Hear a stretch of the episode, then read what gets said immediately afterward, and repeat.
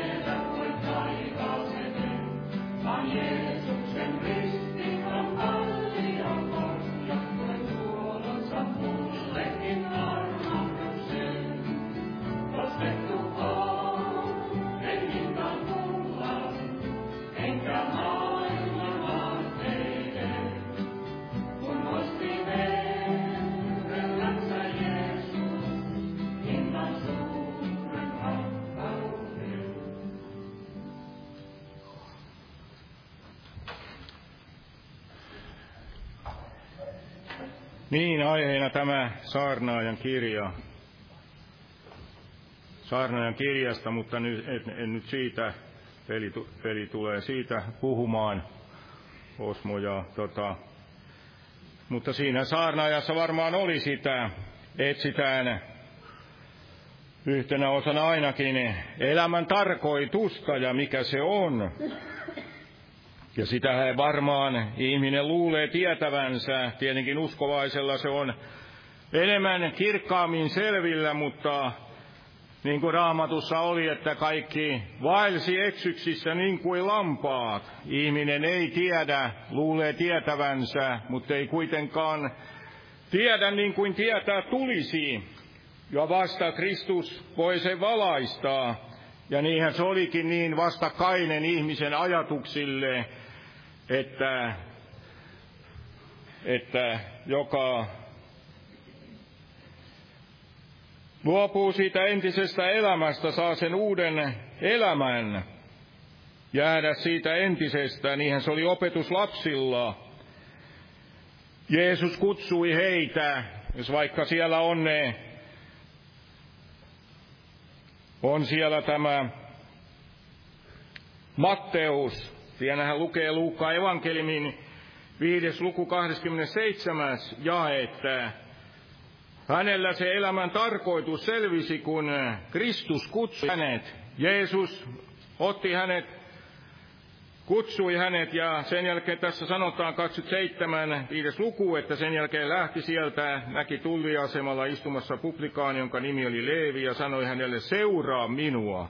Niin tämä jätti kaikki nousi ja seurasi häntä.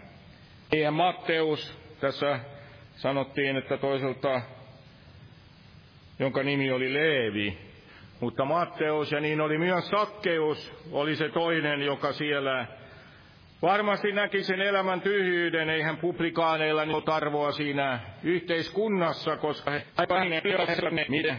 sitten sitä tullimaksua ja tietyn osuuden antoivat sinne Roomalle varmasti ja sitten sen, mitä ottivat ylimääräistä, saivat pitää ja siinä he sitten tekivät sitä valheellisuutta, vilpiä ja niinhän Sakkeuskin sanoi, että jos olen jotakin petoksella ottanut, annan nelinkertaisesti takaisin. Ja puolet omaisuudesta hän sanoi antavansa köyhille.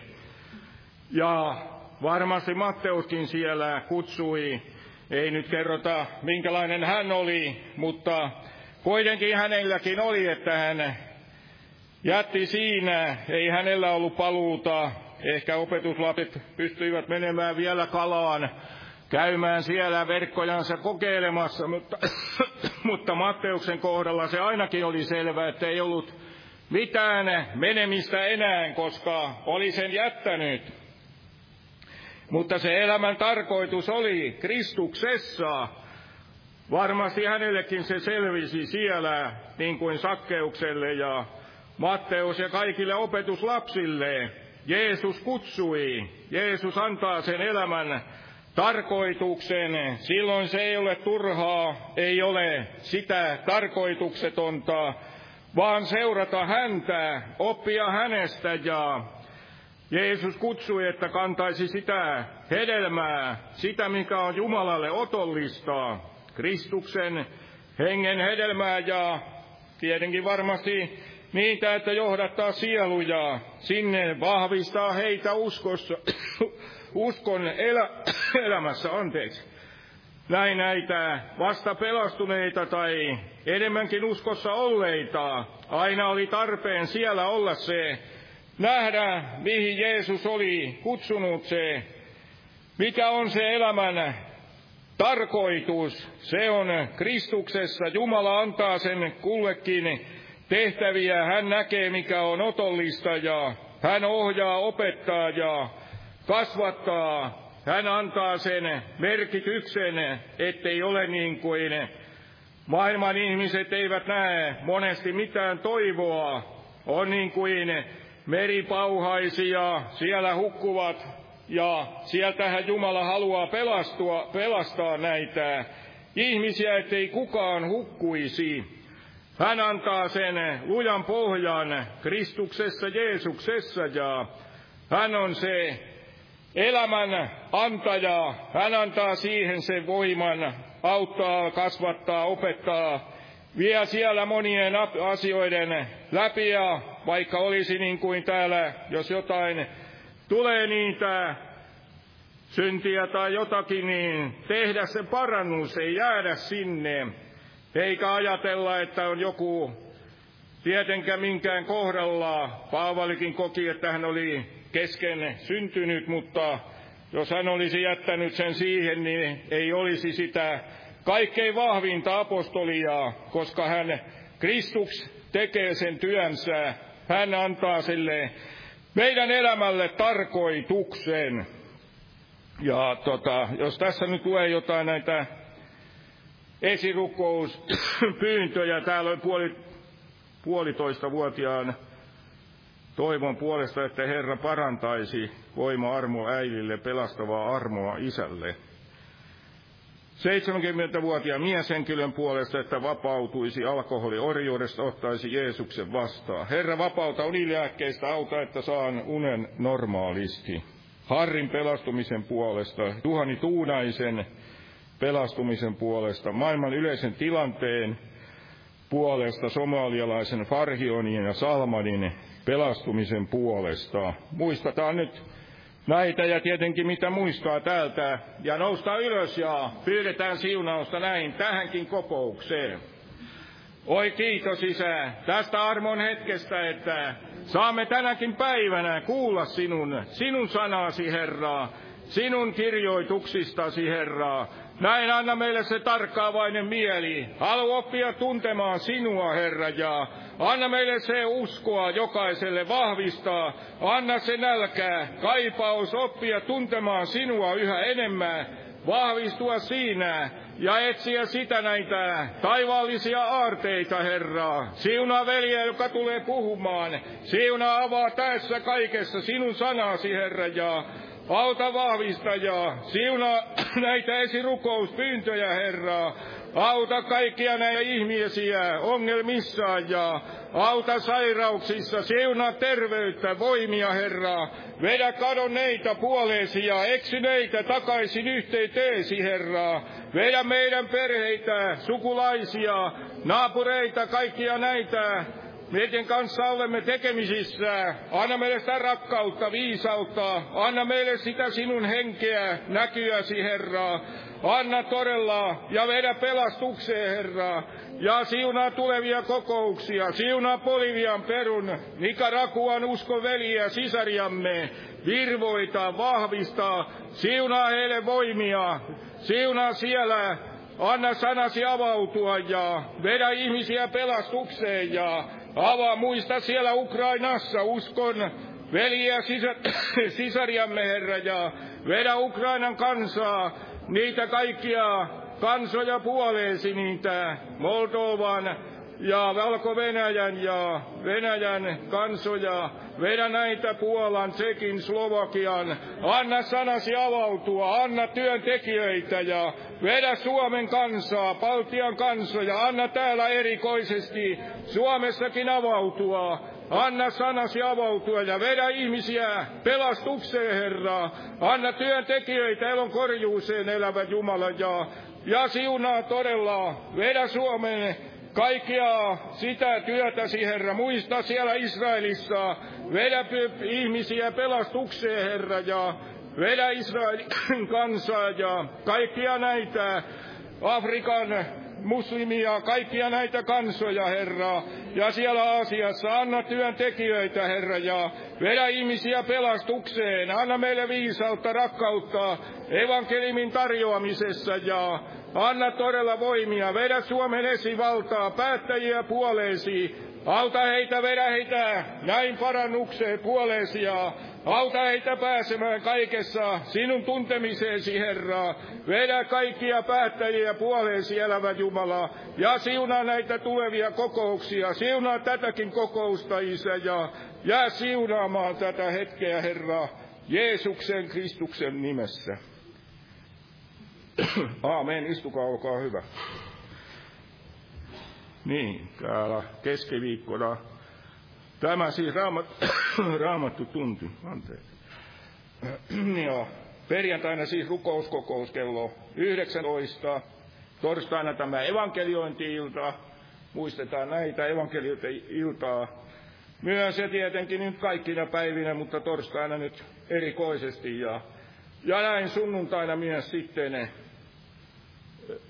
herätyskokous, muistetaan näitä kaikkia rukouksessa ja, ja jos nyt laulamme yhteisen laulu ja kannetaan vapaaehtoinen uhri Jumalan valtakunnan työn hyväksi, otetaan täältä laulunumero 222.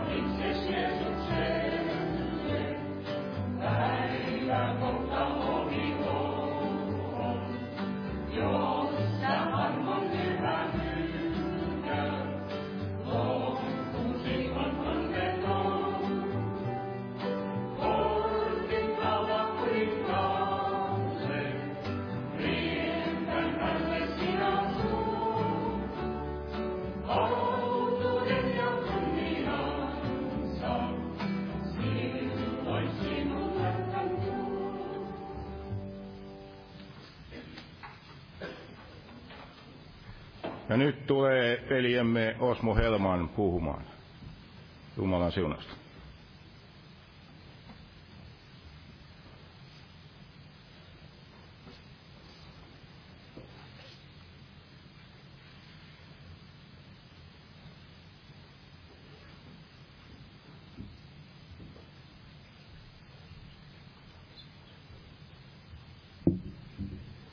Niin, Jumalan rauhaa jokaiselle. Täällä jo tuli ilmi tämä, tämä aihe.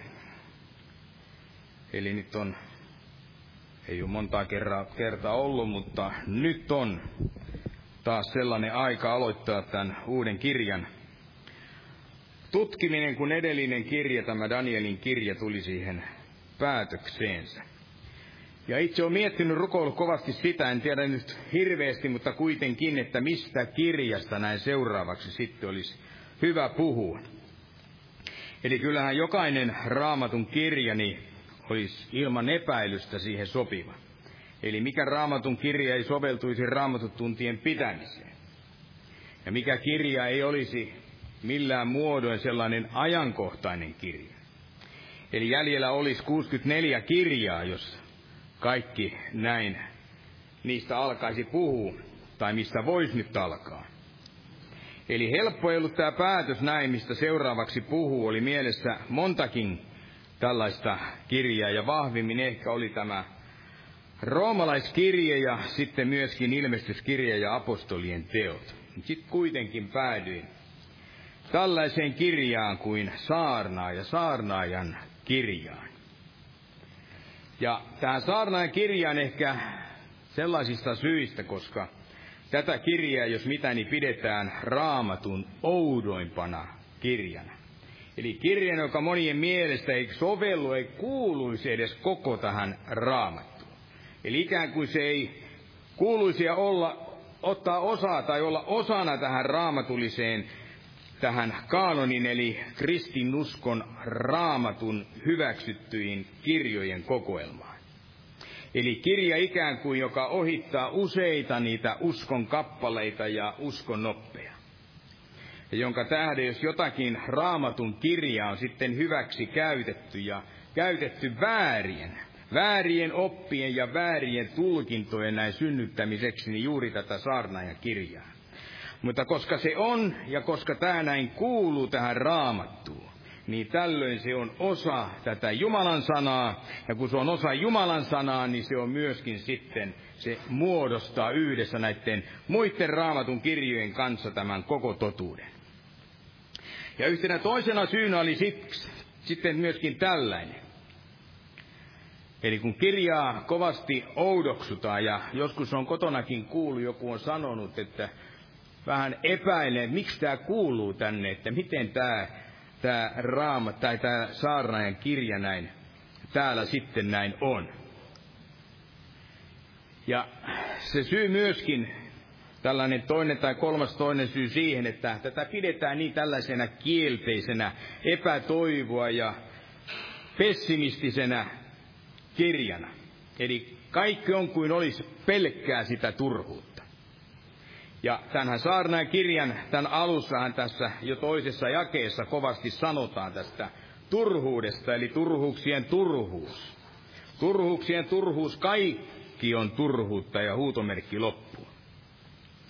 Ja näiden epäkohtien tähden, mitä täällä näin näennäisesti on, niin otan siksi heti tähän alkuun, ennen kuin aletaan järjestelmällisesti näin jäi jakeelta tätä tutkimaan, niin Luen muutama jakeen, muutamasta kohdasta. Eli on tällaisia jakeita, tällaisia ajatuksia, jotka on kuin kumoavat niitä raamatun muualla olevia näitä ajatuksia tai tällaisia, voidaan näin sanoa, näitä totuuksia. Eli kolmas luku ja sen jakeesta 18. Minä sanoin sydämessäni ihmislasten tähden, se on, se niin on, jotta Jumala heitä koettelisi ja he tulisivat näkemään, että he omassa olossaan ovat eläimiä. Sillä ihmilasten käy niin kuin eläintenkin. Sama on kumpienkin kohtalo. Niin kuin toiset kuolevat, niin toisetkin kuolevat. Yhtälainen henki on kaikilla. Ihmisillä ei ole mitään etua eläinten edellä, sillä kaikki on turhuutta. Ja sitten seitsemäs luku ja sen 16 jae, joka sanoo näin, että kaikki olen tullut näkemään turhina päivinäni. On vanhuskaita, jotka hukkuvat vanhuskaudessaan, ja jumalattomia, jotka elävät kauan pahuudessaan. Älä ole kovin vanhurskas, äläkä esiinny ylen viisaana. Miksi tuhoaisit itsesi, miksi kuolisit ennen aikaasi? Ja tässä seuraavassa luvussa, eli kahdeksannessa luvussa, siinä sen neljännessä jakeessa, siinä sanotaan sitten näin, että turhuutta on sekin, mitä tapahtuu maan päällä. Kun vanhuskaita on, joiden käy niin kuin olisivat jumalattomain tekoja tehneet. Ja jumalattomia on, joiden käy niin kuin olisivat vanhuskaitteen tekoja tehneet. Minä sanoin, sekin on turhuutta. Ja minä ylistin iloa, koska ei ihmisellä auringon alla ole mitään parempaa kuin syödä ja juoda ja olla iloinen. Se seuraa häntä hänen vaivannäkönsä ohessa, hänen elämänsä päivinä, jotka Jumala on antanut hänelle auringon alla. Ja sitten vielä viimeiseksi täältä sen kymmenennestä luvusta, toista jakeesta. Luen ensiksi tämän kohdan näin suomen kielellä. Tässä näin sanotaan, että hauskuudeksi ateria laitetaan ja viini ilahduttaa elämän, mutta raha kaiken hankkii. No, kun itselläni ei ole tällaista Oxfordin englannin ääntämistä, niin pyysi sitten apumiestä Petrusta, että jos hän voi nyt lukea tämän samaisen kohdan sieltä King Jamesin käännöksestä, mikä on monissa muissa englannin sekä espanjankielisissä käännöksissä juuri tähän tapaan.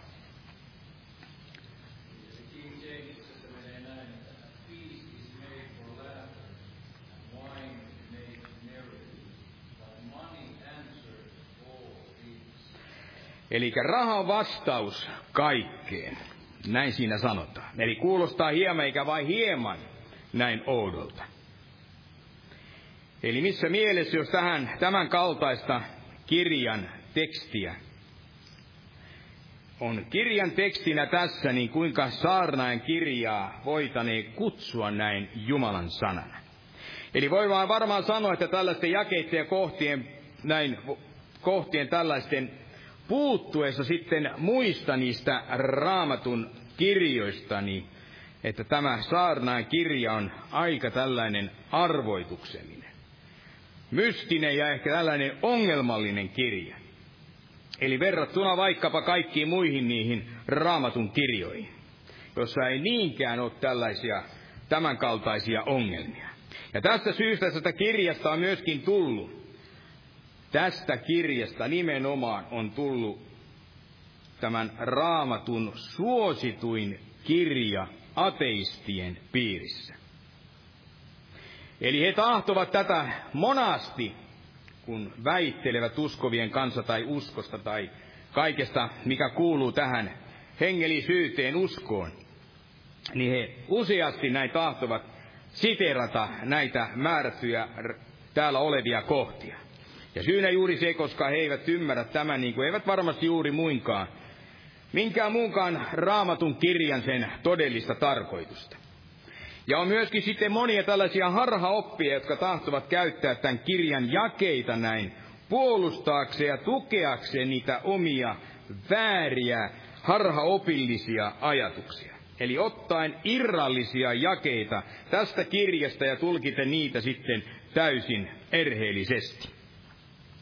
Eli nämä monet saarnaajan kirjassa käytetyt nämä sanat, niin näähän on niitä, voidaan sanoa, ihmisen, ihmisen mietteitä, kirjoittajan mietteitä, ajatuksia ja aivoituksia. Eli ajatuksia, joihin ihminen päätyy siinä omassa viisaudessaan, omissa kokemuksissansa. Ja nämähän eivät silloin ole niitä sellaisia, jotka olisivat Jumalan hengen innoittamia, pyhän hengen inspiroimia sanoja sekä ajatuksia. Mutta tulee muistaa tällainen tosiasia, että sana, tämä Jumalan sana, joka nyt tämän kaiken tässä kertoo, niin se on Jumalan inspiroimaa sanaa. Se on nimenomaan Jumalan hengen henkeyttämää, hänen innoittamaa sanansa. Eli siinä ei ole mitään ristiriitaisuutta. Eli jos on ihmisen mietteitä, ajatuksia ja aivoituksia, niin ne on sellaisia, jotka eivät välttämättä ole niitä, niitä, niitä Jumalan hengen innoittamia tai inspiroimia ajatuksia, mutta kun ne on täällä raamatussa, ja niitä Jumalan tarkoittamaa asiaa varten, niin nämä ovat tällöin täysin pyhän hengen innoittamia. Eli kyllä siellä Jobin kirjassakin oli sellaisia, oli miehiä, niin kuin Jumala sitten sanoi, että nuo Jobin ystävät puhuivat väärin. Ja Job puhui oikein.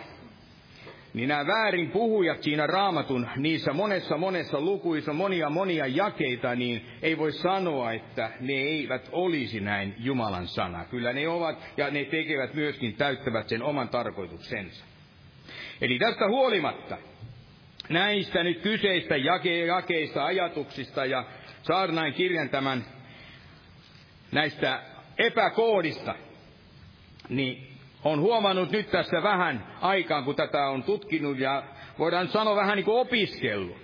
Niin tämä on äärettömän mielenkiintoinen ja kiehtova tämä saarnaajan kirja.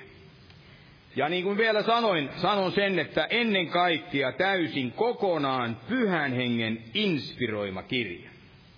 Eli nämä kaikki tässäkin edellä luetut nämä kohdat. Eli osoittain, millainen on tämä elämä todellisuudessa. Eli täällä ei Jumala ole kaunistellut näin mitään, vaan hän osoittaa tämän elämän kaikki nämä realiteetit, nämä tosiasiat. Ja tämä kaikki varmaan tullaan tässä näkemään ajan myöten, kun ja jos tässä päästä vähän paremmin kiinni sitten tähän kirjaan. Ja uskon, että moni meistä, ehkä jokainen on ainakin joskus jäänyt miettimään tällaista asiaa, että mikä on tämän sen oman elämän näin tarkoitus. Mikä on se, mikä saa meidät näin joka ikinen aamu avaamaan silmämme ja sitten lähtemään liikkeelle. Ja jokainen meistä varmasti tahtoo uskoa siihen, että se meidän oma elämämme on tärkeä elämä, merkityksellinen elämä. Että elää tätä elämää jotakin tarkoitusta varten. Ja että se jossakin määrin, että se eroaisi nyt jollakin lailla niiden muiden ihmisten elämästä. Ja että me myöskin sitten kuoltuamme, että me jättäisimme jonkun sellaisen jäljen, jonkun muiston meistä itsestämme. Eli jotakin jälkeemme tänne maailmaan. Mutta se asia, että meneekö ne tällä tavalla? Ovatko nämä asiat? Kulkeeko ne juuri näin? Ja tapahtuuko tällaista? Eli kun me tässä maailmasta aikana me sitten kukin vuorolla me näin lähdemme, niin tuleeko tämä tapahtumaan sitten? Onko se totta? Eli maailma, joka on täynnä tällaista epäoikeudenmukaisuutta, se on täynnä ongelmia, valhetta ja kaikkea pahuutta, jopa suoranaista pimeyttä. On niin paljon mutkia, että näitä mutkia tuskin ei koskaan enää näin suoriksi saada. Ja sitten tulee se kysymys, kuinka nämä meidän saavutuksemme sitten voisi palvella sillä tavalla, että se voisi auttaa nyt tämänkaltaista maailmaa. Eli miksi, miksi elää nyt jollakin tietyllä tavalla joidenkin sääntöjen näin mukaisesti, kun me kaikki kuitenkin jossakin vaiheessa näin kuolemme. Eli huolimatta siitä, kuinka me olemme näin eläneet. Ja nämä on tällaisia määrätulaisia kysymyksiä, jotka nousee sitten täältä Saarnainkin kirjasta. Ja vastaukset tämänkaltaisiin kysymyksiin, niin ne on joissakin kohdin ne on todella masentavat. Ja siksi juuri nousee tämän kaltaiset kysymykset, että kuinka tämän kirjan yleensä ottaen voi olla täällä raamatussa. Täällä puhtaan Jumalan sanan näin joukossa. Eli ensisilmäykseltä aina vaikuttaa, että kirja on, se on kirjoittanut joku, joku muu kuin uskovainen, joku filosofi. Aivan joku muu kuin ihminen, joka olisi pyhän hengen vaikutuksesta ja sen inspiroimana nämä sanat tänne laittanut. Ja sen tähden ajattelin näin, että aluksi katsotaan hieman, että kuka on tämä kyseinen henkilö, kuka on tämän kirjan kirjoittaja. Ja sitten katsotaan syyt myös sille, että miksi tätä kirjaa kaikista edellä olevista huolimatta, niin tätä kannattaa todella lukea, kannattaa jopa oikein tutkia, perehtyä tähän kyseiseen kirjaan. Ja lopulta kaiketi sitten vielä, jos ehditään, niin katsoa tätä asiaa, että mikä on nyt tämän kirjan se päällimmäinen, perinpohjainen tämä sama sanoma. Eli sen tarkoitus näin lukijalle. Eli asia, joka on äärimmäisen tärkeä näin tietää. Eli kun jotakin raamatun kirjaa näin lukee, niin täytyy tietää, pyrkiä saamaan selville, että mikä on tämän kirjan tarkoitus. Keille se on kirjoitettu ja mikä on syy näin siinä. Eli syynä tälle tärkeydelle tai siinä on se juuri, että, että oikealla tavalla voisi ymmärtää sitten tätä, tätäkin kyseistä kirjaa. Eli aluksi tämä, että kuka on nyt tämän kirjan sitten tämän kirjoittaja. Kun tässä kirjan ensimmäisessä jakeessa sanotaan näin, että saarnaajan sanat, Daavidin pojan, joka oli kuninkaana Jerusalemissa. Eli näin alkaa tämä saarnaaja esittäen ja kertoen hieman arvoituksellisesti sen, että kuka on tämän kirjan kirjoittaja. Ja kuinka nämä kyseiset kirjan sanat, ne on saarnaajan sanoja. Eli saarna, joka oli Daavidin poika Jerusalemin kuningas. Ja joka näin antaa ymmärtää, voidaan sanoa vain kaksi mahdollisuutta. Kuka on tuo kyseinen kuningas? Tämä kyseinen saarnaaja. Sillä Daavidilla oli vain kaksi, kaksi hänen pojista, jotka hallitsi Jerusalemia. Salomon ja sitten näin tämä hänen, hänen poikansa, tämä Rehabia. Ja viisaaksihan ei sitä Rehabia voine millään muodoin näin kutsua. Jota vastoin tämä Salomo sitä kaikella tavalla näin oli. Ja joka myöskin on tämän kirjan näin kirjoittaja. Eli hän esiintyy saarnaajana ja viisana miehenä, joka voi kykeneä auttamaan neuvomaan muita ihmisiä. Mutta missään koodin hän ei tuo esiin tässä kirjassaan sitä, että tämä kirjan kirjoittama on tämä Salomo. Ja siksi toiseksi, jos joku vielä ajattelee, että se voisi olla joku muu, niin vähän auttaa tämän ensimmäisen luvun 12 jae. Tätä kirjan kirjoittaa henkilöisyyttä näin etsiessämme. Kun näin sanotaan, että minä saarnaaja olin Israelin kuningas, Israelin kuningas Jerusalemissa. Eli Salomo ainoana hallitsija oli Israelin kuningas Jerusalemissa. Rehabimin aikana Israel jo jakaantui siellä kahtia. Kuningaskunta meni kahteen osaan. Ja sen todistaa täällä ensimmäinen kuningasten kirja, otan tähän väliin, älkää hukatko sitä paikkaa. Eli täällä sanotaan ensimmäinen kuningasten kirja 12. luku 17 jae. Että niin Rehabem tuli ainoastaan niiden israelaisten kuninkaaksi, jotka asuivat Juudan kaupungeissa. Ja kun tätä asiaa sitten tutkin, tätä sanaa saarnaaja, alkukielessä, hebrean kielessä se on kohelet. Ja juutalaiset he kutsuivat tätä kirjaa näin koheletiksi. Eli aika outo tällainen epätavallinen sana. Ja tällainen kohelet on henkilö, joka ei nyt ainoastaan saarnaa, vaan joka myöskin kokoaa niitä ihmisiä koolle, hän kokoaa niitä yhteen puhuakseen sitten näille kyseisille ihmisille. Eli hän voi olla saarna ja hän voi olla joku opettaja, voi olla jopa joku filosofi. Eli kyseessä siis on ihminen, joka ei ainoastaan opeta, hän myöskin kerää, hän kasaa ihmisiä näin yhteen ja sitten hän puhuu, hän opettaa näin heitä. Ja suomenkielinen sana tälle kirjalle, tämä saarnaaja, niin tämä on todennäköisintä, tämä on paras, ainakin yksi parhaista osuvimmista sanoista tälle kirjalle. Ei hän, joka kokoa haali ihmisiä luokseen opettaakseen ja puhuakseen näin heille. Ja tämä oli tarkoituksena myöskin tällä Salomolla. Eli hänellä, joka on nyt tämän varmuudella tämän kirjan kirjoittaja. Eli hän, joka tuo ajatuksiaan, jotka kaikesta huolimatta oli hyvin tällaisia järjestelmällisesti ja hyvin huolellisesti näin valittuja ja laadittuja. Ei niin, että hän alkaisi siellä sitten puhua vain puhuakseen. Jotakin sellaista, mikä sylki sitten suuhunsa tuo ja ei oikeastaan nyt juta ja jaata mitään perää niillä asioille. Sen enempää siinä ajattelematta, että mitä sanoisi, vaan kyseessä on todellakin henkilö, joka ajattelee sitä, että mitä hän puhuu ja mitä hän opettaa. Ja tämän todistaa vielä tämän saarnaajan kirjan, tämän viimeinen luku, 12 luku.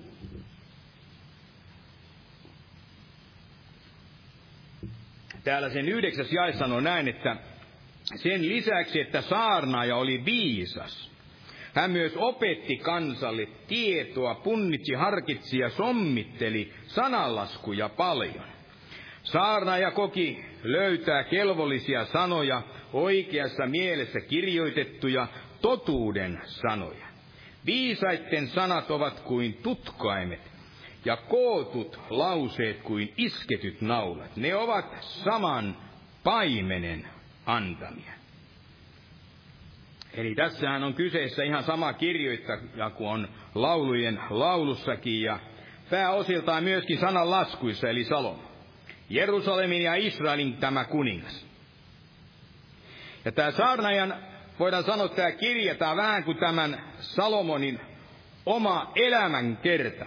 Hänen elämästä siitä lähtien, kun hän oli siellä jo luopunut, voidaan sanoa, ei täysin enää palvellut Herraa ei koko sydämisesti näin seurannut Jumalaa.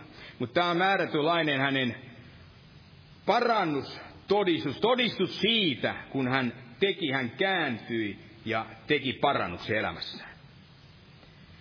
Palasi jälleen näin Jumalan yhteyteen. Eli aiemmin hän siellä, mitä ilmeistä alkoi elää, noudattaa enempi sitä omaa kuin Jumalan tahtoa. Ja seuraavaksi näin, katsotaan nyt tämä, tämä yksi asia, tahdon, että tämä myöskin tuli selväksi, että miksi on hyvä, että me tätä kirjaa näin tutkimme. Eli mitä erois, e, erikoisuuksia tai tällaista erityistä on tässä kirjassa niin, että sitä kannattaa todella näin tutkia. Eli erikoisuuksia, mitä esimerkiksi oli näissä jo tutkituissa Jobin kirjassa ja tässä Danielinkin kirjassa.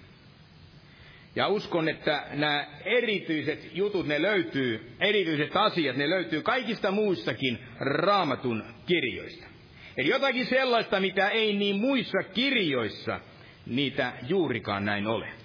Eli jos hetkeksi palataan tähän Jopin kirjaan, ei tarvitse mennä sille, kun en, en lue sieltä mitään kohtaa, mutta niin tämän kirjanhan tekee ainutlaatuiseksi juuri, tai ainakin sellaiset asiat, muun muassa se, että Jobin kirja se sisältää raamatun pisimmän, pisimmän kohdan. Jopa neljä pitkää lukua, jossa Jumala yksin hän itse puhuu. Neljä täyttä pitkää lukua, jossa Jumala yksin puhuu. Ei missään muussa raamatun kirjassa ole tällaista. Ja toinen ainutlaatuus siis myöskin näihin muihin raamatun kirjoihin nähden on myös sellainen asia, että myöskin tämä samainen kirja sisältää pisimmän kohdan, jossa tämä sielunvihollinen eli saatana puhuu. Ja täällä on myöskin tällainen, voidaan sanoa, sellainen selvä näky sinne näkymättömään maailmaan. Eli paljastain enkelien edessä käytävän tällaisen Jumalan ja saatanan välisen keskustelun siellä Jumalan valtaistuimen edessä.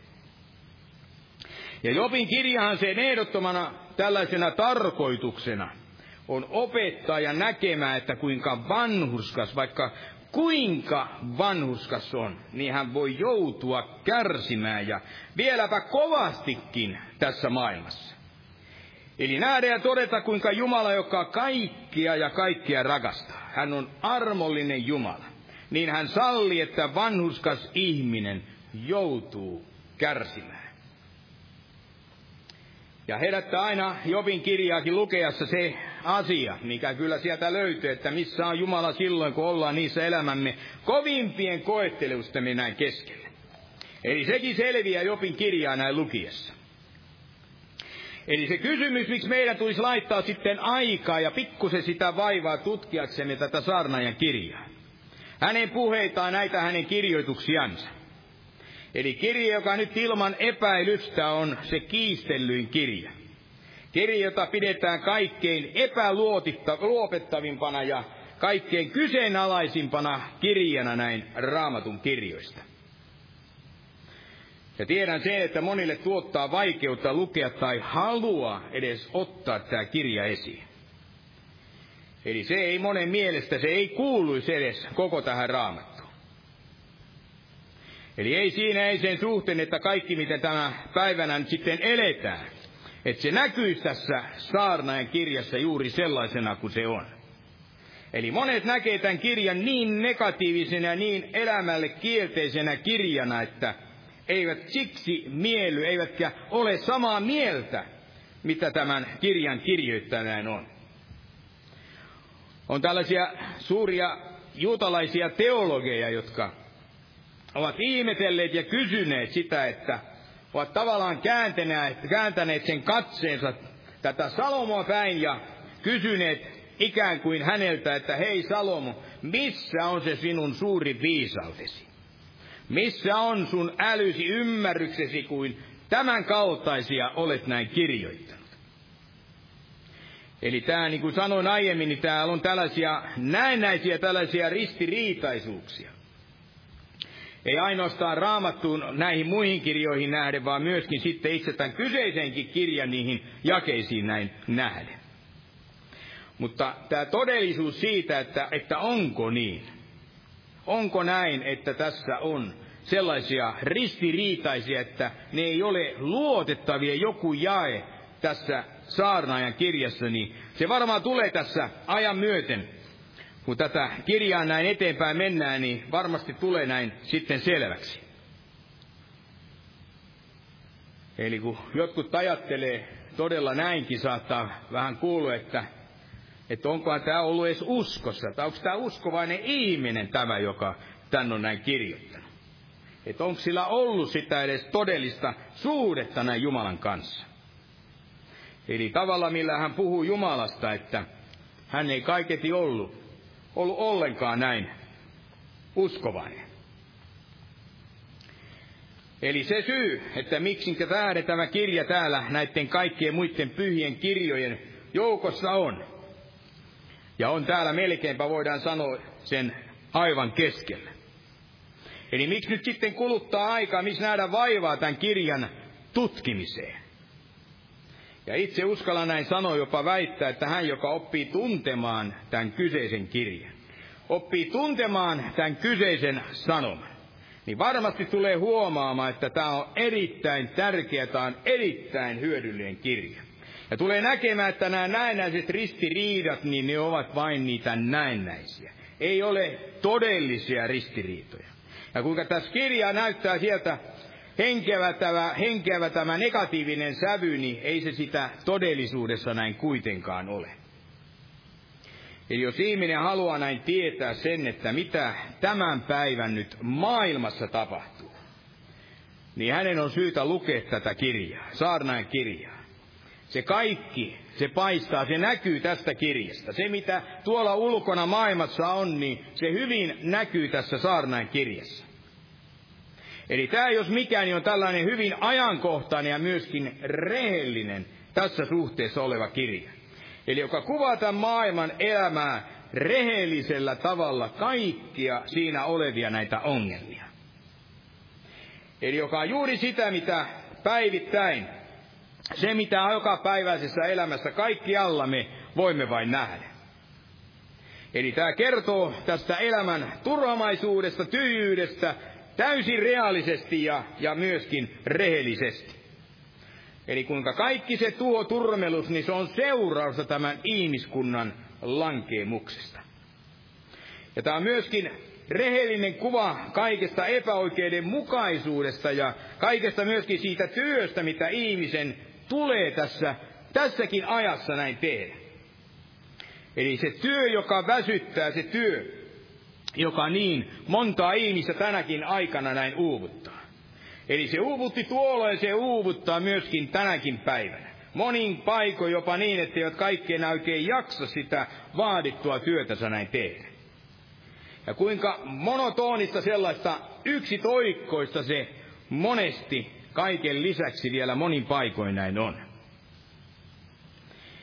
Ja ihminen on yrittänyt monella tavalla näin elää tätä, sitä omaa elämäänsä, löytää ratkaisua sille, että kuinka elää nyt sitä onnellista elämää. Se on varmasti sellainen asia, mitä jokainen ihminen on näin elämässään etsinyt. Kuinka monta todistusta täälläkin on ollut siitä, kuinka ihminen on alkanut etsiä, ihminen on eläessään maailmassa siellä, niin on etsinyt sitä onnea yhdestä jos toisesta paikasta. Mutta tämä huomio siinä, se etsintä on aina tapahtunut vailla Jumalaa. Eli on miljoonia ihmisiä, jotka pyrkivät löytämään elämää, tällaista elämää juuri, mutta vailla Jumalaa. Ja tämä kyseinen kirjois jokin osoittaa juuri tämä, että kuinka turha, kuinka mahdotonta tämä kaikki on. Kuinka mahdotonta on löytää onnea ilman Jumalaa. Ja Salomo, joka oli viisain, viisain ihminen, joka tuohon asti oli ollut ja näin elänyt. Ja en tiedä, jos ei Jeesusta mukaan lueta, niin ei, ei hänen jälkeensä varmaan paljonkaan se viisaampaa tähän maailmaan näin tullut. Ei ole vieläkään näin syntynyt.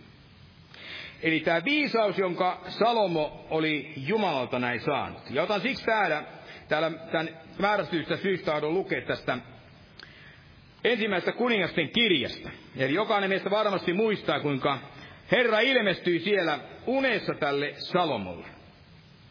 Eli se löytyy ensimmäisestä kuningasten kirjasta sen kolmannesta luvusta.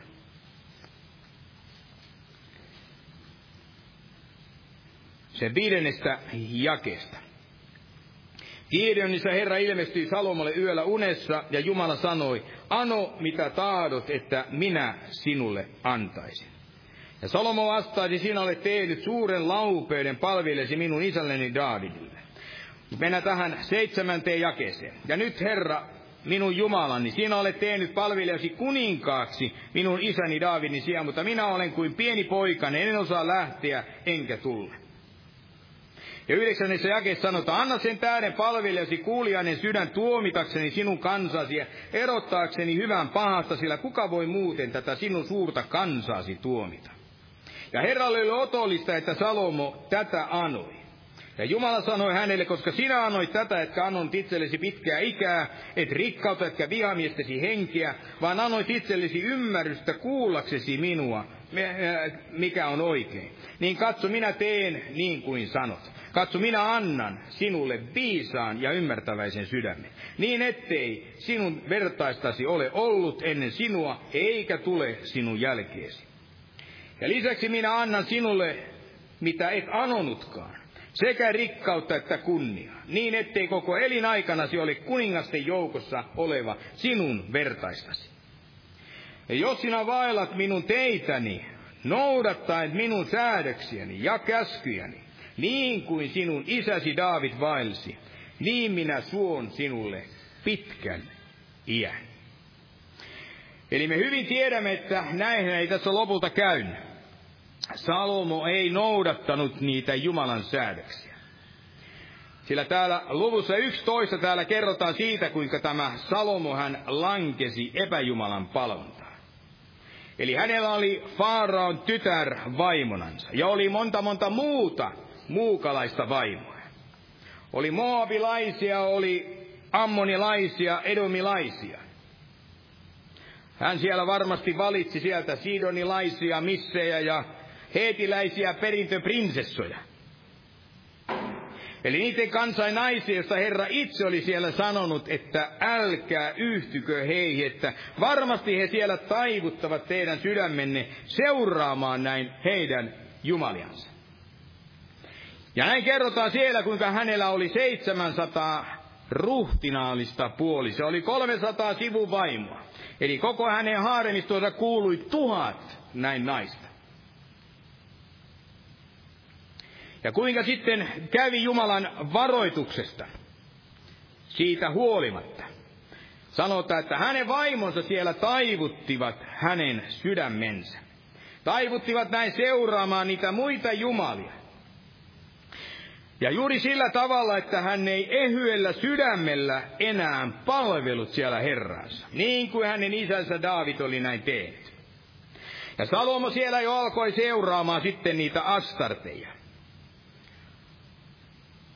Teki sitä, mikä oli pahaa näin Herran silmissä, rakentaa näille epäjumalille kaiken näköisiä näitä uhraamisia alttaripaikkoja. Ei enää seurannut uskollisesti näin Herransa. Eli teki pakana vaimoille niille kaikille näin mieliksi. Ja kun ajattelemme sitä, kuinka vakavaa on epäjumalan palvelus, niin epäjumalan palveluksella silloin aina nämä seurauksensa.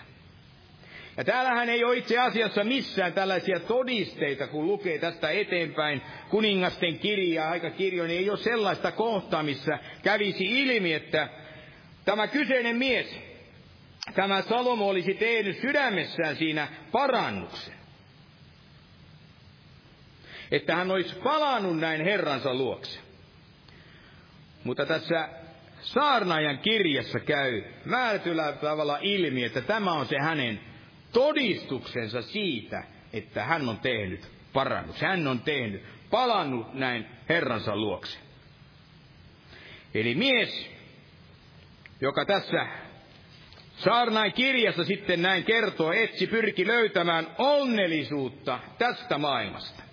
Kokeilen kaikkia tämän maailman asioita mitä vain ihminen keksii, mitä vaan kykenee kokemaan ja käyttämään.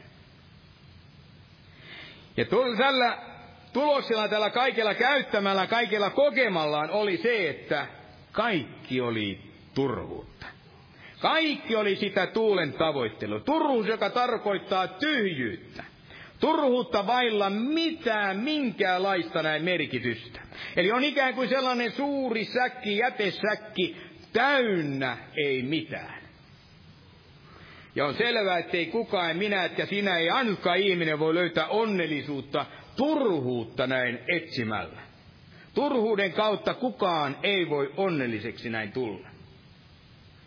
Ja Jumala tämän kaiken kautta sitten hän osoitti tälle sen ajan viisaammalle miehelle, kuinka ihminen, hän kuitenkin näin Jumalan silmissä, hänen verrattuna on tällainen mieletön ja tyhmä. Ja tämän asian varmasti voi kokea kuka tahansa saarnamieskin, kuka tahansa teologi, kuka tahansa filosofi tai joku suuri intellektuelli, tällainen ajattelija. Kuinka hän ei ole mitään, on vain pelkkä nolla Jumalan edessä. Mieltänsä vailla typerä ihminen Jumalaan verrattuna.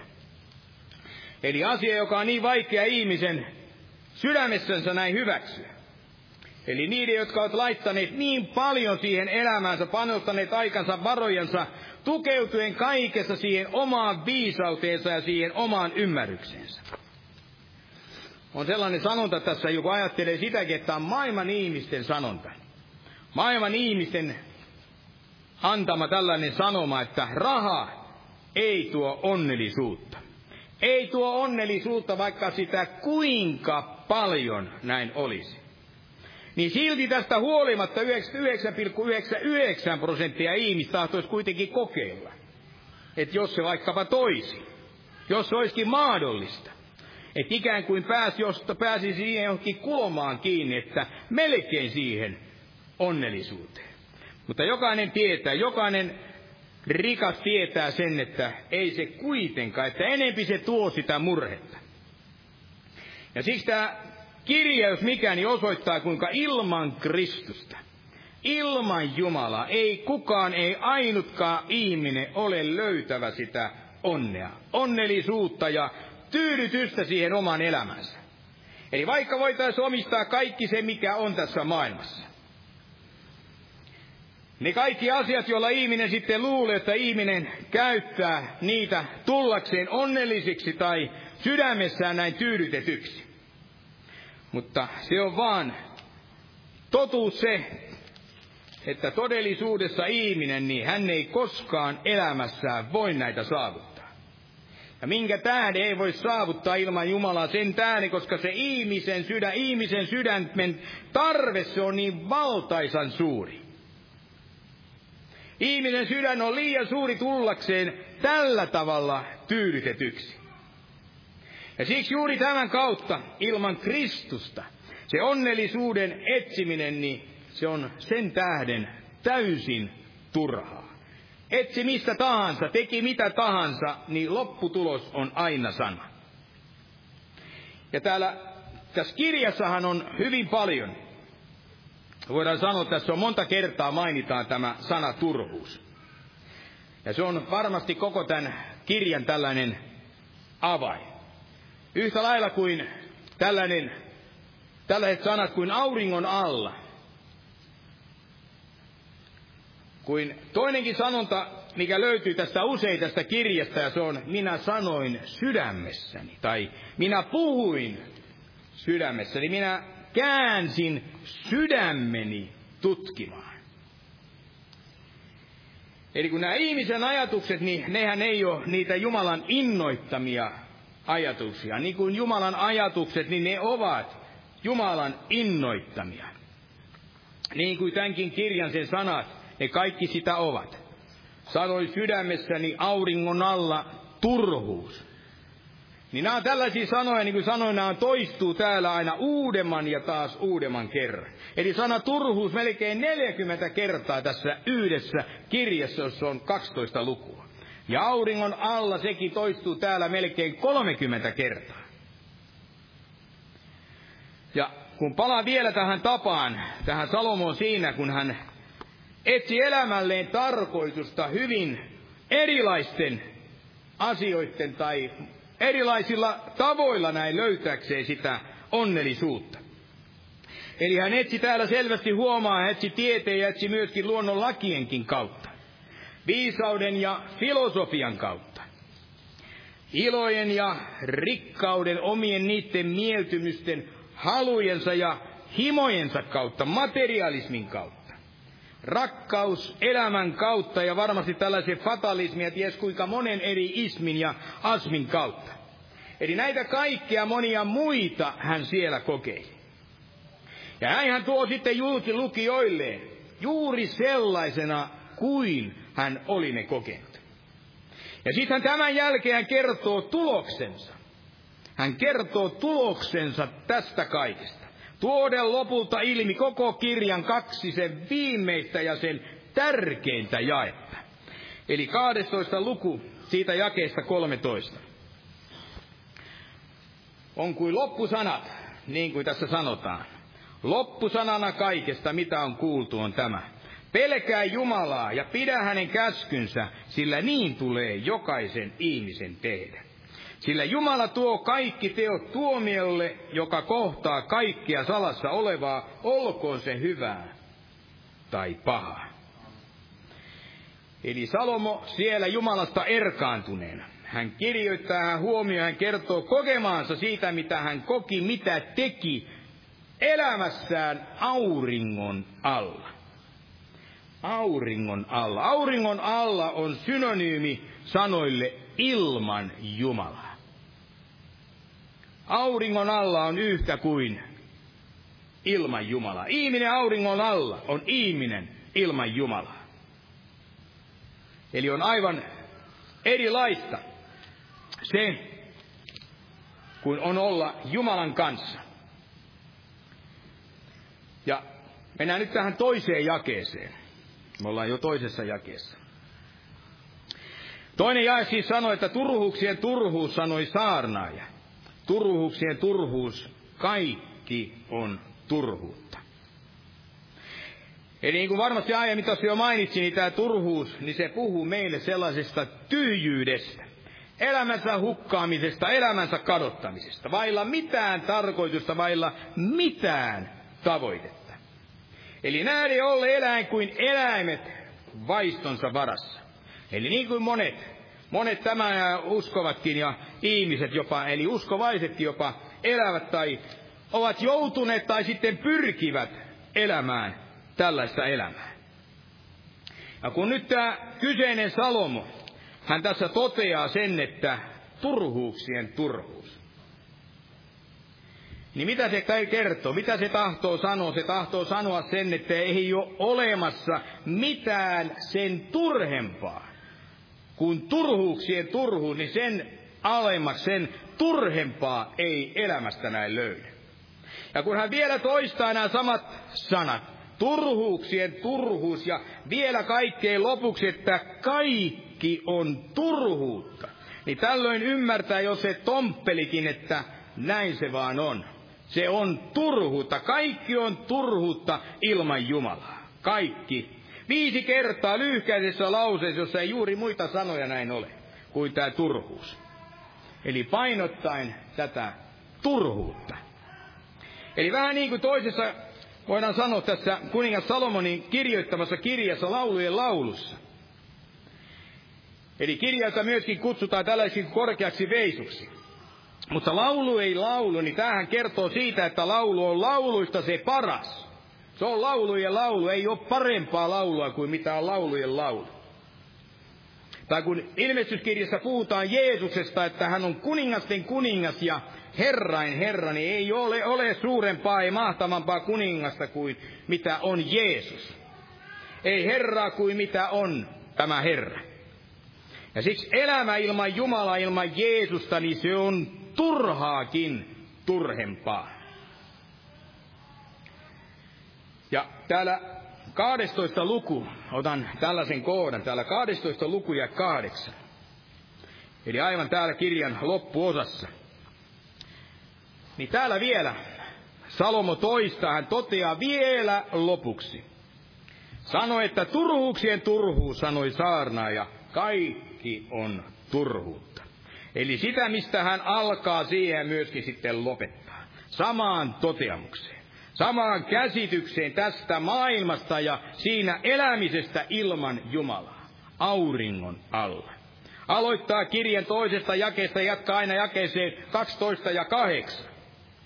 No, en tiedä, tulikohan tämän jo selväksi, vai pitääkö vielä kerran aloittaa alusta tästä turhuudesta näin puhuttaessa? No kuitenkin tämä yhteenveto tästä kaikesta, ratkaisu tälle kaikelle, eli turhuudelle, joutavuudelle, niin on tässä seuraavassa, eli yhdeksännessä jakeessa. Eli tarkoittaa juuri sitä, että elämä oli se sitten millaista nyt tahansa. Ei merkitystä, kun se on ilman Jumalaa. Kun se on ilman Jumalaa, niin se on totaalisen turhaa. Se on tyhjää ja monella tavalla se on myöskin masentavaa. Elää elämänsä tässä maailmassa ilman Jumalaa, niin se ei merkitse yhtikäs mitään. Saavutuksista, ansioista, kaikista teoista näin huolimatta. Se on ankea ja se on lohdutonta. Ja se on tämän kirjan sanoma. Tämän varmasti kirjan sen syvin, syvin tämä tarkoitus. No kolmas jae tässä ensimmäistä lukuun näin sanoo. Mitä hyötyä? Mitä hyötyä on ihmiselle kaikesta vaivannäystänsä, jolla hän vaivaa itseänsä auringon alla? Eli huomaa auringon alla. Se on ihmisen näkökannalta. Eli kaikki tässä kirjassa on vähän tällaista ihmisen näkökulmasta näin katsottua, ei Jumala. Eli tämä, joka kuvaa sitä elämää, joka on vailla Jumalaa, Jumalasta pois poikennutta elämään, auringon alla. Ilman Jumalaa olevaa elämää, etsien tyydytystä mielihyvää itsellensä auringon alla. Ja siksi kun me ollaan uskovaisia, niin meidänhän katse tulee olla sinne ylemmäs siitä auringosta. Sinne taivaallisiin, sinne Jeesukseen, Kristukseen, se pitäen silmällä sitä. Mutta kun ajattelee nyt tänä päivänä monia ihmisiä, jotka elävät ja vaivaavat nyt itseänsä näin auringon alla. Eli saattaa järjestää yhtenä päivänä suuret juhlat, bileet ja taas seuraavana päivänä ne toiset. Ja mitä tapahtuu? No nytkin ollaan kuultu, mitä on tapahtunut, kun juhli on järjestetty. Tulee suuri, suuri masennus. Tulee varmaan tyhjyys tällaisillekin pääministerille, joka nyt on huomannut, että ei olisi kannattanut. Ei olisi kannattanut sillä tavalla elää ja sillä tavalla mennä. Joutuu maksamaan siitä nyt kovaa hintaa. Eli elävät ja vaivaat itseänsä eläen näin ilman Jumalaa. Tuulaten koko elämänsä siihen turhuuteensa. Eli sellaisen elämään, josta Salomo tahtoo meille näin nyt kirjoittaa. Tahtoo kirjoittaa, jotta me emme eläisi, emme tekisi niin kuin hän oli täällä tehnyt. Niin kuin hän elämässä oli jo tehnyt. Sitä kaikkia mahdollista kokeakseen ja koetellakseen. Eli elämällä, niin kuin hän eli, niin jos me elämme samanlaista elämää, samanlaisia kokeita teemme samalla lailla kuin hän, niin emme voida tulla toiseen lopputulokseen. Vaan tuloksena on aina tämä sama. Me päädymme siihen, mikä hänkin siellä päätyi. Eli siksi meidän ei tarvitse, ei tule vaivata itseämme, voidaksemme tehdä kokea tätä samaa, mitä hän siellä koki ja päätyi tekemään. Ja kun me näin luemme tätä kyseistä kirjaa, niin mielestäni tämä kirja on rehellisyydessään, voidaan sanoa, täysin vertaansa vailla. On luotettavaa ja on puudesta. Ja kun se on luotettava ja se on puhdas, niin saa lukijassakin aikaa tätä samaa. Se saa aikaan, että lukijakin tahto olla kaikessa rehellinen. Rehellinen Jumalalle olla hänelle se vähemmän valittava. Ei valita Jumalalle, vaan tahtoo elää, tahtoo tehdä se Jumalan tahdon näin mukaan. Eli me vaikka uskovaisia, Jumalaan luottavia näin olemme, niin tästä huolimatta, niin meilläkin saattaa olla sellaisia negatiivisia ja pessimistisiä ajatuksia. Ja sellaisia aikoja, jolloin me olemme masentuneita ja me olemme niitä surullisia. Väistämättä. Ja juuri tällaiseen tilanteisiin tämä saarnainkin kirja. Niin tästä löytyy paljon apua, mitä meille näin antaa. Ja vielä sellainenkin asia, mikä auttaa tätä kirjaa näin lukiessa. Eli saarnaan kirjan tunteminen auttaa meitä myös siinä, että me voimme tietää, mitä meitä tässä maailmassa voi näin kohdata. Ja varsinkin silloin, kun me otamme vastaan sitä, mitä tämä kyseinen maailma meille tahtoo näin tarjota. Kuinka tämä maailma, kuinka se niin kernaasti tarjoaa juuri kaikkea sitä omaansa sen sijaan, mitä Jumala tahtoisi tarjota ja meille antaa. Ja tämä kirjaus mikä, niin se kuvaa niin totaalisesti, niin täydellisesti sitä, että tämä maailma, se on valmis meille näin tarjoamaan. Mitä se kykenee meille näin antamaan. Houkuttelemalla tahtomalla, että kääntäisimme selkämme Jumalaan päin. Ja kiinnittäisimme katsemme sydämemme juuri näihin kyseisiin turhuuden tai turhumaisuuden näihin kohteisiin. Näinä, jotka ovat täysin sitä todellista arvoa näin vailla. Eli tällä saarnain kirjan kirjoittajalla tällä Salomolla, niin hänellä, hänellä oli, hänellähän oli, jos kellä on sitä rahaa.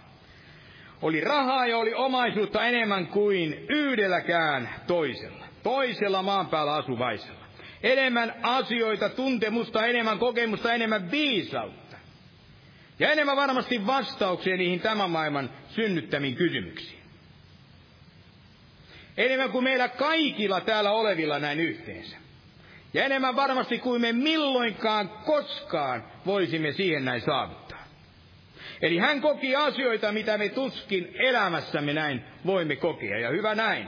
Jossakin mielessä on todella hyvä, että ei tarvitse kaikkea kokea.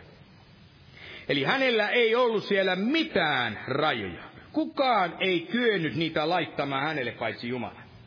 Eli hän teki kaikkea sitä, mitä hän halusikin näin tehdä. Ja kaikella tällä hän sitten opettaa, kuinka millään näillä kokemalla ei ollut merkitystä, ei ollut mitään järkeä. Eli huomaa ei merkitystä eikä järjen häivää, jos Jumala ei ollut niissä mukana. Jos Jumala ei ollut niissä asioissa näin läsnä. Ikään kuin sanoen neuvoen, että miksi sinä, miksi sinun pitäisi näin alkaa. Ryhtyä kokeilemaan näitä samoja asioita. Salomo oli siellä kokenut ja nähnyt, kuinka kaikki oli koettua ja kaikki oli turhuutta. Miksi erehtyisit niin kuin hän siellä erehtyi? Luulemaan saavuttaakseen, päästäkseen sitten niihin johonkin suuriin autuuden ja onnellisuuden tiloihin, kun se kuitenkaan ei häntäkään tähän asiaan näin vienyt. Eli miksi sinä sitten yrittäisit tätä samaa? Sehän olisi täysin absurdia naurettava. Eli turhaa yritystä päästä johonkin toiseen lopputulokseen, pyrkimällä kulkemalla ihan samaista tietä kuin mitä hän kulki. Kaiken kokeneena sitten kerran. Kuitenkaan se asia, se ei voi viedä mihinkään muuhun. Ja ihminen hän näin helposti myöntää, tai sanotaan nyt, hän myöntää. Hän pitää tällaisena asiaa tätä tällaisena naurettavana, mutta yleensä vasta siellä hyvin lopussa elämänsä loppumetreillä. Kun mitään ei enää oikeastaan ole muutettavissa tai nähdä, kuinka kaikki on näin turhaa. Se on merkityksentä tuulen tavoittelua, toisarvoista jopa naurettavaa ajan hukkaa. Mutta vasta siellä monesti aivan elämänsä lopussa. Mutta otan vielä yhden tällaisen syyn. Ja mielestäni hyvä syy sille, miksi nyt nyt viimeistään olisi hyvä aika. Hyvä syy sille, miksi tutkia, miksi lukea tätä kyseistä kirjaa. Ja se on se, että tämä kirja esittää valtavan hyviä näitä kysymyksiä. Suurimpia elämämme liittyviä näitä kysymyksiä. Niihin todellakaan ei ole mikään helppo vastata, vaan hyvinkin vaikea. Mutta on kysymyksiä aina on ollut ja yhä edelleen näin ihmiset, ne kysyvät näitä samaisia kysymyksiä tässä maailmassa.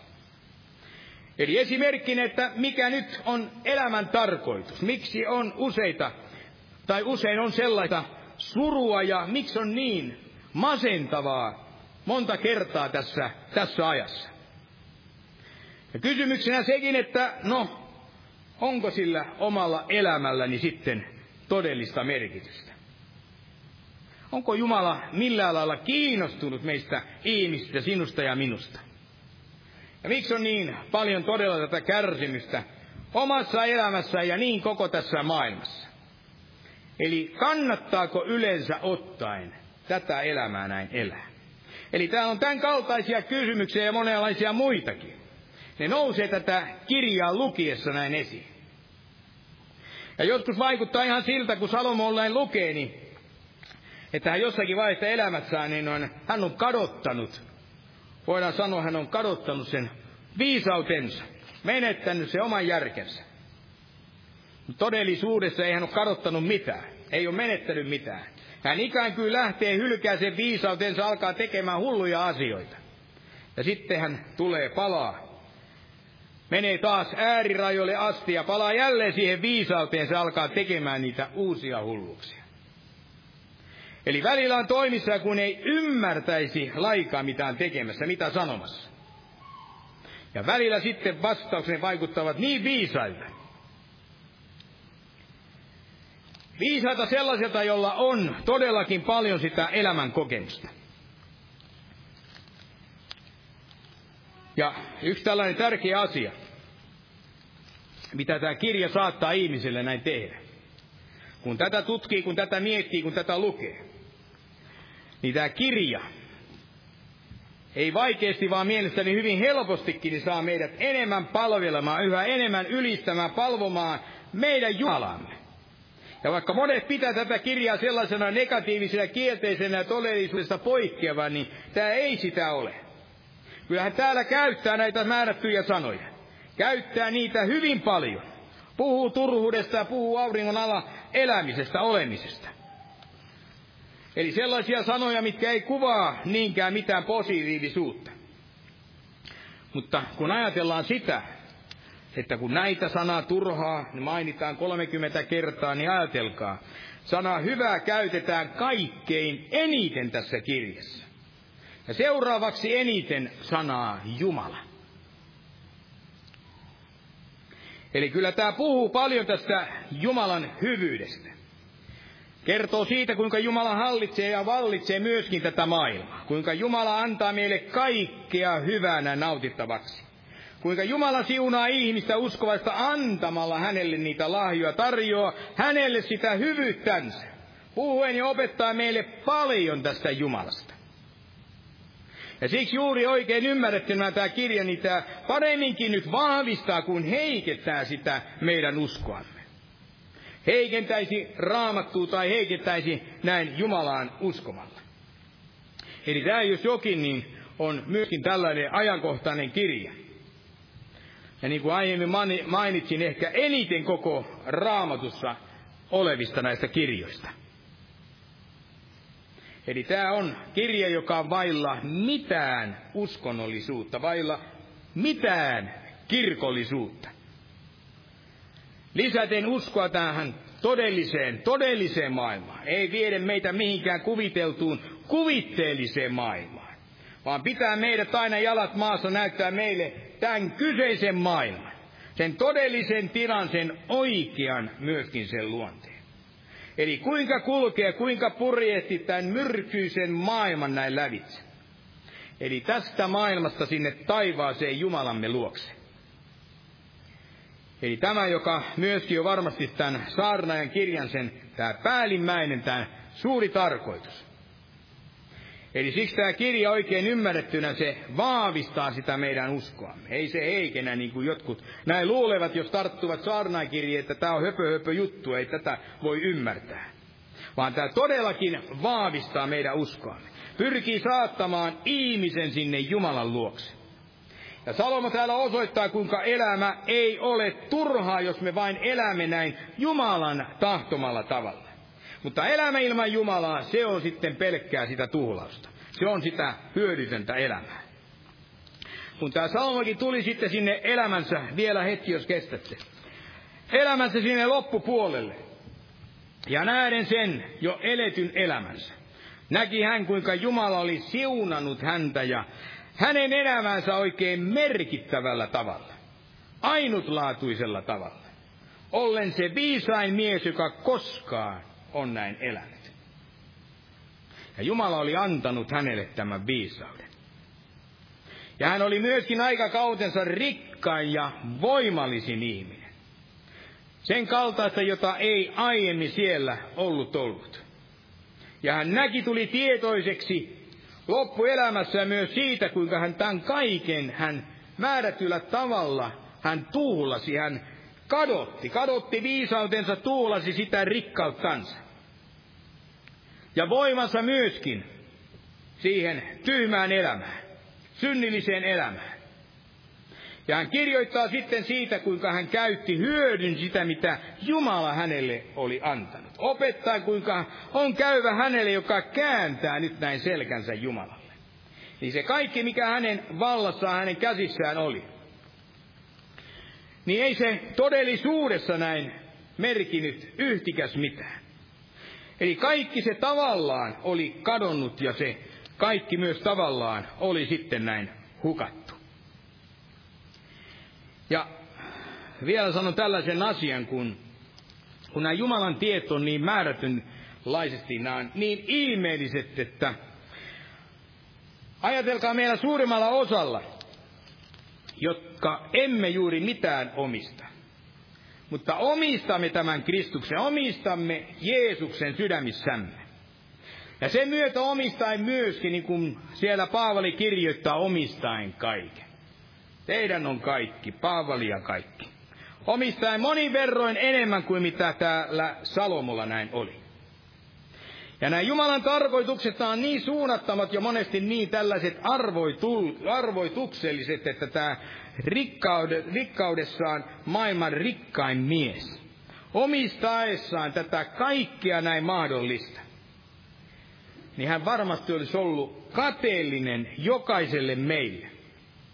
Eli sen tähden nähdessä, koska häneltä puuttui tämä onnellisuus. Hänellä ei ollut onnellisuutta. Eikä hänellä myöskään ollut enää sitä tarkoitusta sitä siihen elämänsä. Tarkoitusta siellä etsiessä hänellä puuttui se kaikkein tärkein, se siunattu elämä, joka tulee. Ei rahamäärästä eikä tavaran paljoudesta, ei niiden näkemisestä eikä myöskään niiden omistamisesta. Ei mitkään, minkään matkojen, oli ne pitkiitä, oli ne sitten lyhkäisiä niiden tekemisien kautta. Ei vaimojen, ei jalka, näitä jalkavaimoja, vaikka niitä kuinka monta näin olisi vaan sen kautta, kun Jeesus on antanut sen tarkoituksen meidän elämälle. Kun huomaa, ettei tämä elämä olekaan mikään pelkkä ohitse menevä ja se kiitävä aika, vaan että sillä todellakin voi olla suuri merkitys. Eli elämä voi olla todellakin hyvin tarkoituksellinen. Eli niin paljon rahaa, niin paljon kaikkea, paljon valtaa, viisautta, että yhtenä hetkenä hänestä näytti tulleen niin tyhmä ja niin ymmärtämätön ihminen. Eli siinä mielessä, mikä siunas, että saamme kuulla tämän miehen, tämän Salomon tällaisen todistuksen, elämänsä todistuksen, todistuksen siitä, kun hän kääntyi pois sieltä epäjumalan palvonnasta, pois sieltä, sieltä hänen syntisestä elämästä takaisin näin Jumalan luokse. Ja nähdä ja oppia, kuinka onnia se iloni ei se ole riippuvainen näistä mistään määristä, tavaran tai rahan paljoudesta, vaan juuri siitä, että mikä on se meidän suhteemme tähän Jumalaan. Miten me käytämme tätä meidän omaa elämämme, kuinka me tämän elämämme näin elämme. Eli siksi mikä valtava arvo onkaan tällä kyseisellä kirjalla. Ja juuri siksi, että me alkaisi näin tavoittelemaan nyt sitä, mitä tämä kyseinen siellä etsi. Eli meidän ei tarvitse etsiä, etsiä sitä elämän tarkoitusta autuottua eikä mitään onnea, sillä mehän Jeesuksessa Kristuksessa jotain kaiken omistamme. Me ollaan löydetty tämä jo hänessä. Eli meidän täytyy vain laittaa sen löytämämme näin käytäntöön. Tämä meidän elämämme näin tarkoitus. Vielä tällainen loppukysymys, että mitä on nyt se, mitä me haluamme. Haluammeko, että se meidän elämämme sisältö on tyhjää? Yhtä turhuutta vai haluammeko, että sillä on nyt jotakin näin merkitystä? Jotain, joka voisi kantaa sinne jopa iankaikkisuuteen näin asti. Eli Salomo, tämä viisas mies, viisas saarnaaja näin opettaa, että elämä ei ole turhaa. Ei ole turhaa, jos me elämme sen Jumalan tahtomalla tavalla että me pelkäämme Jumalaa, noudatamme hänen käskyjensä. Mutta kaikissa, kaikissa mahdollisissa muissa tapauksissa se on turhaakin turhempaa. Aamen. Ja nosta vielä ylös ja käydään rukoilemaan. Oi kiitos Herra tästä armon illasta, kiitos siitä, että sinä totisesti meidät olet näin pelastanut ja sinä totisesti tahdot meitä kuljettaa, Herra, kaikessa tässä meidän elämämme vaihtelevissa tilanteissa, Herra, sinä tahdot kuljettaa, johdattaa meitä eteenpäin tässä uskon elämässä ja että saamme tarttua, Herra, kaikki näihin sinun antamisi lupauksiin, Herra, ja saamme totisesti, Herra, turvautua sinun sanasi jokaiseen kirjaan, jokaiseen jakeeseen, jokaiseen sanaan, Herra. Kiitos siitä, että olet antanut, Herra, sinun sanasi, ja kiitos siitä, että Olet antanut myöskin sen voiman noudattaa ja tehdä, Herra, sitä sinun tahtoasi, Herra. Ja siksi pyydämme tänä iltana vielä sitä, että ne ihmiset, ne kaikki me, jotka vihollinen on tehnyt hitaaksi näin kulkemaan, Herra, tätä suunnitelmallista, tätä sinun antamaasi tietä, että sitä voisit, Herra, meitä jokaista näin auttaa. Sinä voisit jokaista meitä vauhdittaa, sinä voisit jokaista meitä auttaa tässä elämämme tien kulkemisessa, että voisimme siinä toteuttaa, Herra, kaikilla tahtomallasi tavalla, Herra, sinun tahtoasi, Herra, että voisimme olla hyödyksi kaikessa tässä evankeliumin työssä, Herra, seurakuntatyössä, kaikessa siinä hengellisessä, kaikissa, mikä sinä olet meidät asettanut ja meidät olet virkaamme, Herra, laittaneet, Herra. Ja näin lopuksi jää, Herra, vielä siunaamaan tätä loppukokousta, Herra, sinun poikasi näin, Jeesuksen nimessä. Aamen. Istukaa, olkaa hyvä.